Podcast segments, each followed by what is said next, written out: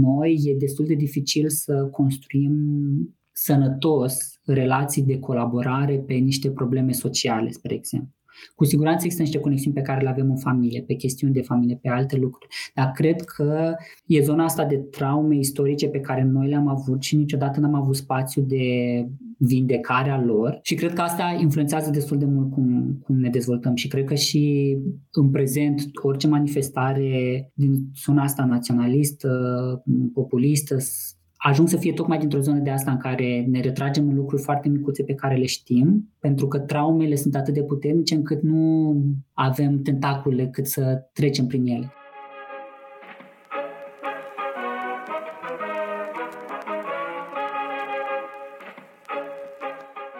Ascultați Civicult, un podcast powered by Forum Apulum și sprijinit prin Fondul pentru Inovare Civică. Yeah!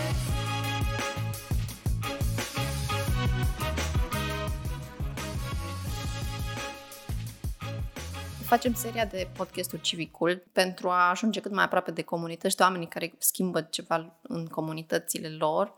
Și am discutat până acum cu oameni care încearcă să schimbe pentru tineri, pentru uh, cetățeni în general, pentru adulți și am ajuns cu gândul la tine pentru că știu că tu ești uh, oficial community builder și, uh, și ai o viziune mai, mai de sus un pic a ce se întâmplă la, la firul ierbii în România, pentru că te întâlnești sau te intersectezi mai, mai des cu mai mulți oameni din, din zona asta de muncă la firul ierbii și de a construi comunități, ești un fel de community builder of community builders, cumva, cred că. Și uh, cred că ajută câteodată să luăm un pic de distanță de ce facem noi, când noi ne prindem cumva aici la firul ierbii cu problemele și frustrările noastre și nu, nu mai vedem the big picture. Și la tine am ajuns pentru a ne ajuta să, să înțelegem din cât îți dai tu seama acum care e the big picture. Dar înainte de asta te-aș ruga să ne spui și câteva cuvinte despre tine și despre Așoca pentru oamenii care nu te cunosc. Da, eu sunt uh, Ovidiu Condorache, sunt la Așoca de 3 ani din 2017 din anul în care cumva Așoca și-a lansat birou aici și am venit imediat acolo, dar înainte să spun povestea asta, să spun puțin despre Așoca, pentru că are și un nume mai interesant, e și din comun și e și ca tip de organizație destul de nou pentru România. Așoca e o organizație care a pornit în urmă cu 40 de ani în Statele Unite, fondată de Bill Drayton, un om care în vremea aceea voia foarte mult să identifice în lume acei oameni care sunt foarte bine conectați la problemele din societățile lor. Când, și când mă refer la societate, mă refer, mă refer fie la o regiune, fie la o țară, fie la mai multe țări, fie dacă e vorba de comunitate etnică care e transnațională, dar oameni care reușesc să se conecteze destul de bine la problemele din jurul lor, din societățile lor și să își pună la bătaie creativitatea și spiritul antreprenorial pentru a gândi niște soluții prin care să rezolve problemele la un nivel mai sistemic. Și asta era genul de oameni pe care îi căuta uh, atunci Bill Drayton prin întreaga lume și el numea atunci aceste persoane antreprenori sociali și așa cumva și termenul de antreprenoriat social a ajuns să fie mult mai prezent în viața oamenilor, fiind propus de Bill Drayton în felul acesta, de acești oameni care își cumva dedică viața pentru a rezolva probleme sociale mari din jurul lor și unele chiar globale. Și numim aceste persoane antreprenori sociali și le dăm titulatura de Ashoka Fellow și cumva construim la nivel internațional o comunitate de astfel de oameni pe care să-i susținem, conectăm ca ei mai departe să producă impact la scara cea mai mare posibilă pentru ei. Și în România, Așoca a ajuns în 2017, este unul dintre cele mai noi birouri. Eu atunci aflasem de Așoca pentru că eram la Universitatea Alternativă, eram în căutarea unei alte organizații um, unde să lucrez și am ajuns să fiu voluntar la evenimentul lor de lansare. Mi-a plăcut foarte mult perspectiva asta de antreprenoriat social, mai largă decât ce văzusem, știam în România, foarte legat de economia socială și am zis că ok, asta e o organizație în care chiar mi-aș dori să lucrez, mai ales că era de la început acolo și așa am ajuns să, să lucrez în, în Așoca. Momentan ce fac în cadrul organizației, e legat foarte mult despre comunități. O bună parte din munca mea este de a identifica acești antreprenori sociali din România pe care să-i selectăm ca Ashoka Fellows și asta cumva mă ajută foarte mult pe mine să înțeleg mult mai la firul ierbii și mult mai în profunzime probleme și provocări existente în România și nu numai într-un mod diferit decât dacă aș face-o printr-un research, ci să o aflu de la oameni mult mai în profunzime și ajung să înțeleg tot felul de intervenții comunitare mult mai uh, bine. Și, în part, și, și o altă parte e fix construcția asta de comunități, care poate fi în jurul unui uh, domeniu, de exemplu sănătate și prevenție sau sport, fie în jurul mai degrabă a unor uh, provocări pe zona de, nu știu, educație civică, pentru că noi avem multe oportunități care ajung la noi de la nivel internațional și atunci pentru noi e important să ajungem să ne cum să ne conectăm cu o comunitate de antreprenori sociali și changemakers din domeniul respectiv, astfel încât să poată să, poată să ajungă genul ăsta de oportunități către ei, să fim un fel de deschizător de uși pentru um, oameni. Și asta e cumva ce, ce fac în, în Ashoka în momentul acesta și, într-adevăr, ajung să cunosc oameni de la firul ierbii din multe domenii și asta cumva e ceva foarte valoros pentru mine, diversitatea de domenii și de oameni cu care ajungem să interacționăm și să înțelegem nevoia a tipului de intervenție pe care o au. Se schimbă România. Aici cred că sunt mai multe lere, că, mă rog, straturi, că România e, are mai multe straturi și ea. Cred că ușor, ușor, pentru că oamenii sunt din ce în ce mai uh, uneori dezamăgiți, alteori frustrați, alteori nu mai au energie să, aștept, să aștepte ca schimbarea să vină de la altcineva sau și de obicei acel altcineva sunt autorități publice, fie centrale, locale sau ce mai fi. Ușor, ușor încep să-și pună întrebarea cum poate să se întâmple și altfel. Da. Și atunci ce observ eu că e cu siguranță un trend e faptul că perspectiva asta de inițiativă de la firul ierbii uh, tot timpul au fost, dar mi se pare că acum încep să devină mult mai vizibile și să aibă o forță mult mai mare. Asta și pentru că sunt din ce în ce mai mulți oameni care sunt implicați în genul ăsta de inițiative și din mult mai multe locuri, dar și la nivel de vizibilitate. Mi se pare că în ultima vreme inițiativele de la nivel, de la nivel de mult mai local ajung să fie mult mai vizibile și asta ajunge să producă schimbare.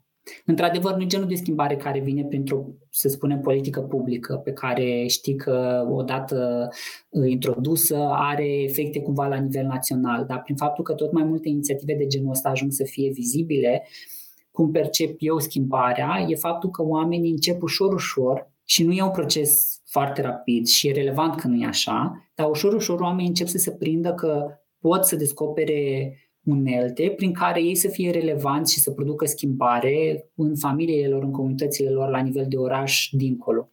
Și instrumentele astea pot să vină fie de la organizații mai mari și ei să-și dea seama că, uite, instrumentul ăsta poate să fie valoros sau poate că efectiv își iau inima în dis și încearcă ceva. Ce înseamnă să mă duc să stau, nu știu, la o ședință a Consiliului Local sau lucruri foarte micuțe, dar pentru că își dau seama, prin, făcând primul pas, ce valoare poate să producă, o repetă și o dau mai departe. Și cred că din perspectiva asta e un nivel de schimbare.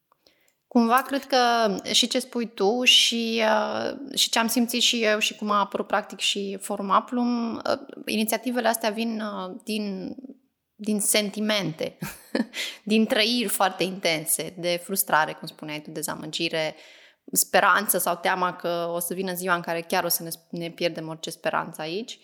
Dar uh, întrebarea e cum le ajutăm să, să rămână, să crească, să devină sustenabile. Să, sustenabilul ăsta e așa un cuvânt atât de folosit, dar uh, cred că mai, mai la propriu vorbind, cum ne asigurăm ca inițiativele grassroots să reziste și să crească și să, să, să înțeleagă lumea importanța lor tot mai mult. Ai idee cum să facem asta? Aici are văd două perspective. Odată de cum uh, oamenii care dezvoltă inițiativele astea își dau seama care e relevanța a ceea ce fac și nu e doar o, un răspuns la o nevoie imediată, pentru că dacă e doar un răspuns la o nevoie imediată și durata inițiativei va fi cât timp va exista acea problemă imediată care poate să dispară foarte rapid. Și atunci mi se pare că e important ca organizațiile de ecosistem că nu e doar așa, ca sunt mult mai multe în România care fac lucruri uh, de susținere de ecosistem, mă refer, să, să poată să ajute inițiativele acestea și oamenii să-și dea seama cum poate să gândească niște inițiative care să rezolve problemele pe termen mai lung sau mai sistemic, să nu fie doar de, uite, pe stradă la mine um, nu vine nimeni să ia gunoiul și rezolva asta până la, ok, dar ce înseamnă managementul deșeurilor la mine în comunitate? Să ajungă să-și pună întrebări un pic mai mari, astfel încât să găsească niște soluții care să și țină engage mai mult timp. Și asta e o perspectivă. Că și atunci când cineva își dă seama că pe nevoie pe termen scurt a rezolvat-o, e posibil să nu mai simtă nevoia de a continua cu ce face, indiferent de ce ar face cineva din exterior. Deci cred, cred că e și o bucată din partea asta, de empowering, de susținut ca oamenii să vadă că pot să, să aibă schimbări semnificative. Și asta e una din, din lucruri. Și din partea cealaltă, e, e, e un pic mai dificil că mi se pare că e mult de muncă în România ca oamenii să înțeleagă inclusiv ce fac ONG-urile sau mm. ce fac grupurile de inițiativă și să nu își arunce așteptările asupra lor. Eu am trăit-o asta când m-am dus să fiu observator la referendumul, la unul dintre referendumuri, m-am dus la Huș, la mine în oraș și ajungeam să vorbesc cu oamenii în comisie despre ce fac ONG-urile și ei credeau că sunt niște storcătoare de bani și asta fac până când am început să dau exemple de uite ce schimbări ajung să facă în România. Și cred că ca alți oameni să poată să țină genul ăsta de inițiative sau orice tip de inițiative, cred că e important ca și ONG-urile și sectorul civil, atunci când are inițiativ, să comunice despre ele și să comunice foarte mult din zona asta de ce schimbări ajung să producă, nu doar despre activități. Și asta mi se pare că e important, pentru că în momentul în care și la nivel de societate oamenii vor percepe schimbările astea și vor înțelege de ce sunt valoroase, atunci când în comunitate se trezește un vecin de-a lor la pucă o nebunie de asta doar ca exemplu de managementul deșeurilor, să zică, da, uite, mi se pare valoros că vrei să faci asta. Asta e așa doar un lucru pe care îl văd, văd acum. Cu siguranță sunt și alte lucruri care țin dintr-o zonă de educație, dar acolo mi se pare că e o bubă atât de mare și o, așa, o chestie, o bulă, o beșică atât de mare încât n-aș, n-aș mai pompa încă ceva acum. Mi se pare mult prea mare. Dar așa, lucruri micuțe pe care văd că poate să fie zona asta, de cum comunicăm toți oamenii care avem inițiative și contribuim în societate, cum comunicăm despre ce facem și impactul pe care îl avem, ca oamenii să poată să ajungă să fie vizibili. Și într-adevăr, cred că în partea cealaltă e și foarte mult despre oamenii care comunică jurnaliști și acolo cred că încep să fie tot mai multe inițiative independente care comunică și scriu despre soluții și orientat, de, orientat către soluții și nu către probleme. Cred că și asta e foarte relevant. Uh-huh. În momentul în care discursul e setat foarte mult despre probleme, ajungem să vedem doar probleme și să nu mai credem că e posibil sau să nu vedem în noi mecanisme de a face ceva. Și asta poate să fie o, un alt, o altă rută de a învăța să vorbim și să scriem și despre soluții. Ascultați Civicult, un podcast powered by Forum Aplum și sprijinit prin Fondul pentru Inovare Civică. De ce crezi că ne-a luat 30 de ani să ajungem în punctul ăsta? în care apar inițiative sincere la firul ierbii. Nu zic că n-au mai fost, pentru că societatea civilă din România există din 90, dar de ce crezi că a durat atâta timp încât să ajungem acum să discutăm despre cum oamenii nu prea înțeleg ce fac ONG-urile și asta este foarte adevărat. În provincie te izbești absolut la topasul de, de, de ideea asta că ONG-urile doar sub bani de la stat sau din sponsorizări. De ce a durat atât? Sunt domenii în România care s-au modernizat mult mai repede, dar nu ăsta. Eu cred că e un aspect pe care îl trecem destul de rapid cu vederea și vine dintr-o zonă de traume pe care le avem ca societate. Și aici nu sunt eu un expert să vorbesc, dar cred că nu am avut niște spații suficient de deschise și hrănitoare pentru noi ca oameni cât să, să procesăm toate traumele astea. Și cred că pentru noi e destul de dificil să construim sănătos relații de colaborare pe niște probleme sociale, spre exemplu. Cu siguranță există niște conexiuni pe care le avem în familie, pe chestiuni de familie, pe alte lucruri. Dar cred că e zona asta de traume istorice pe care noi le-am avut și niciodată n-am avut spațiu de vindecare a lor și cred că asta influențează destul de mult cum, cum ne dezvoltăm și cred că și în prezent orice manifestare din zona asta naționalistă, populistă, ajung să fie tocmai dintr-o zonă de asta în care ne retragem în lucruri foarte micuțe pe care le știm, pentru că traumele sunt atât de puternice încât nu avem tentacule cât să trecem prin ele. Și cred că unul din lucruri e zona asta și cred că un pic noi trecem cu vederea peste, peste zona asta de traume istorice, care nu cred și aici când zic traume istorice nu mă refer doar la comunism, asta e cumva cel mai recent, uh-huh. dar mhm. cred că și din spate sunt altele care nu s-au rezolvat și s-au, transform, s-au transferat în niște comportamente. Da, România are o istorie a traumelor destul de serioasă, adică nu, nu prea am avut perioade de respiro. Și asta se, se transpune în cumva lipsa asta de încredere și e transpus în orice trăim, că e în sistemul de educație, că e în familie, că e în toate cele, e o lipsă destul de mare de încredere. Și de comunicare, pentru că Clar. cred că pe baza comunicării construiești încrederea, cel puțin că menționai și tu referendum, țin minte și eu la la referendumul din 2018 că da. s-a deschis în comunitate, într-o comunitate destul de mică, precum Alba Iulia, un subiect atât de complicat pe cum cel al uh, comunității LGBTQ. Și uh, faptul, că, deși sună ironic, chiar mă gândeam zilele astea, faptul că exista referendumul a ajutat comunit- unele comunități, printre care cred eu că și a noastră, să accepte sau să accepte că e curioasă să afle mai mult despre, despre minoritatea aceasta și cred că a făcut bine pe termen lung, deși a fost incredibil de greu de trecut prin, prin perioada respectivă, extrem de agresivă verbal și în online. Dar cumva am fost forțați să avem o discuție incomodă, pe care toată lumea o băga sub preș sau o amâna, dar am fost obligați să o avem și am fost obligați nu doar la discuția în sine despre conținutul referendumului, dar pentru că s-a spart cumva o bulă, au început să iasă și mai multe altele la suprafață uh-huh. și asta mi-a plăcut foarte mult, că au ajuns să fie în discuție atât de multe.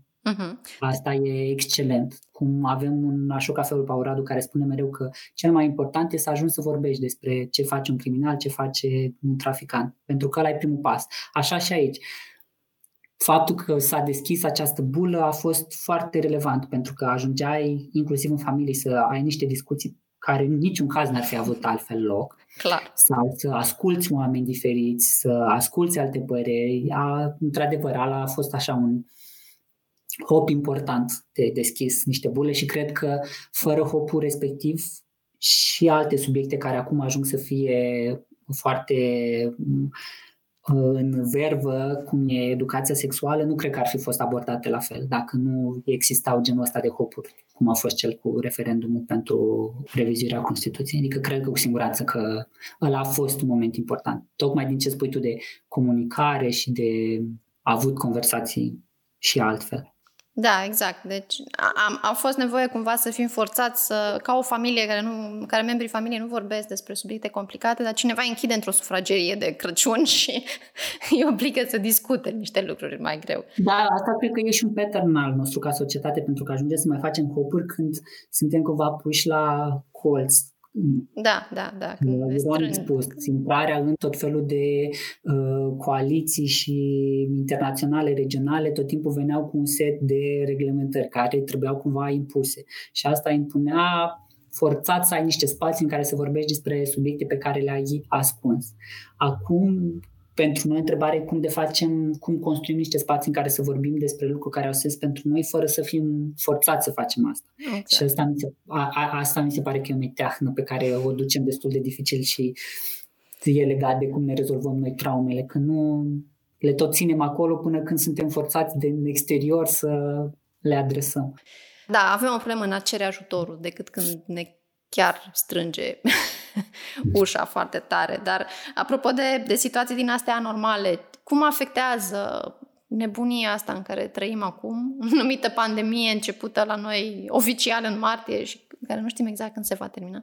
Cum afectează asta munca în comunități? Cum, cum crezi tu că afectează ONG-urile? nu știu, ce urme va lăsa pandemia, care nu știm exact când se va termina, dar începe deja să se așeze cumva ideea că va dura.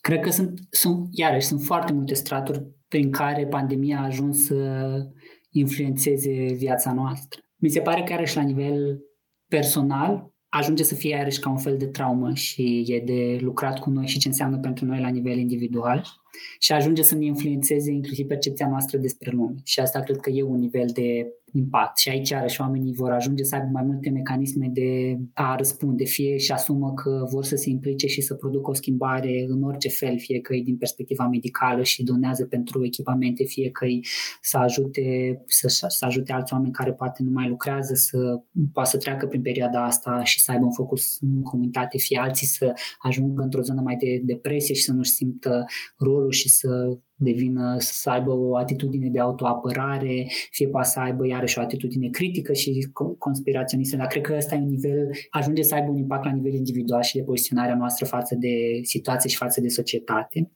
Apoi cred că ajunge să aibă un impact la nivel de comunitate. Și când mă refer la comunitate, asta poate să însemne uh, inclusiv o familie extinsă, poate să însemne un cartier, poate să însemne un sat, depinde de pentru fiecare în parte ce înseamnă comunitate, dar acolo poate să, și acolo poate să aibă un efect odată de a închega, pentru că odată ce ești izolat, poți să te bazezi doar pe cei care sunt destul de aproape, fie că ai vezi prin, uh, îți vezi vecinii de la geam sau că vorbești cu ei la telefon, dar ei cumva sunt cei mai apropiați care poate să înțeleagă contextul și poate să aducă la o, la o apropiere. În același timp, poate să iște și genul de situații în care să vezi diferențele dintre oameni și în situația asta persoanele care sunt uh, parte din grupuri marginalizate sau minoritare, acum e o situație destul de dificilă pentru ele. Exact. Din perspectiva asta de că deja nu erau într-o situație bună anterior, acum oamenii ajung să le pună o, cumva o pălărie în plus, de ajung să dea vina pe ei sau să-i vadă și mai rău decât uh, i-ar fi văzut și cumva a ajuns să, să apară cu adevărat o distanțare socială între uh, categorii de oameni. Dar sunt astea două lucruri care se pot întâmpla, fie de comunități în care oamenii se apropie, fie și partea asta. Apoi cred că mai, mai sunt și nivelurile astea mai sistemice care produc, cred că, niște tipuri noi de colaborări și creează spațiu unor colaborări, tocmai pentru că fiind o situație care crește, e total Mm, nepredictibilă în care autoritățile statului nu au cum să aibă control și să programeze totul, oferă mult spațiu să apară multe colaborări. Și asta, când spun colaborări, înseamnă între un om și un ONG, între un om și o, o inițiativă locală, între inițiative locale și mediul privat, între autorități publice locale și oameni, între, poate, nu știu, între oameni care până atunci nu au mai colaborat. Și oferă spațiul ăsta în care toată lumea trece trece prin aceeași situație de pandemie care te afectează la fel dacă trebuie să stai acasă, toată lumea stă acasă. Adică nu e cineva mai cumoț care să zică nu, pe mine mă, mă eu peste mine trece uh, izolarea. Și atunci, pentru că cumva un pic spațiul ăsta de joc ajunge să fie un pic mai nivelat, oamenii ajung să se ducă, să aibă încredere, să colaboreze mai mare, tocmai pentru că sunt puși într-o situație atât de critică. Da. Nu-mi dau seama dacă noi vom ieși cu bine, cu rău, cum va fi după pandemie, cum vom ieși, dar cu siguranță perioada asta e o oportunitate să ne uităm la modul ăsta în care colaborăm, la modul în care ne uităm la oamenii apropiați de noi, pentru că ce, și asta am mai discutat și cu Așu Cafelul și cu alți oameni, ce poate să ajungă e ca să existe o distanțare și mai mare între oamenii care ajung să aibă mijloacele prin care să contribuie și să simtă că contribuie și să simtă că fac ceva util și persoanele care n-au acces la așa ceva pentru că, nu știu, n-au, n-au nici telefon, nici internet, nici sunt deja într-o situație de opresiune din partea comunității în care fac parte sau așa, așa o, o resimt. Și poate să fie foarte prezentă partea asta de inegalități care să apar și atunci cred că e important și ca noi care avem acces la genul de mecanisme de a ne implica și de a fi alături de organizații, de organizații, de inițiative, de alți oameni, să ne ducem și către acele comunități acei oameni care nu au aceste instrumente de a deveni oameni valoroși în societate, contributori în societate, uh, să se conecteze, să putem să fim alături și de ei. Cred că asta e o chestie pe termen lung importantă, că partea de risc medical va exista până când, cine știe când. Și dacă găsim vaccin, până să fim noi în stare să avem resurse ca toată lumea să fie vaccinată sau, mă rog, masa critică să fie vaccinată, e mult de muncă. Și atunci cred că ce e important e cu adevărat să ne uităm către zona asta, de cum suntem alături de cei care nu au instrumentele ca ei să poată să fie parte din societatea asta nouă care merge înainte cu prezență în online, cu na, bunăstare, chiar și în situația de izolare și pandemie, pentru că găsești modul în care să contribui.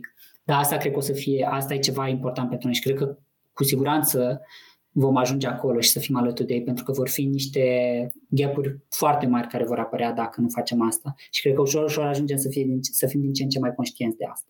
Mulțumesc foarte mult, Ovidiu, pentru răspunsuri și încercarea noastră de a găsi niște răspunsuri. Sper să fie, să învățăm ce spui tu, să construim podurile alea și să, nu știu, să avem o discuție anul viitor în care să spunem cât de mult am crescut noi ca societate în anul ăsta. Câte poduri am construit. Câte poduri am construit, da.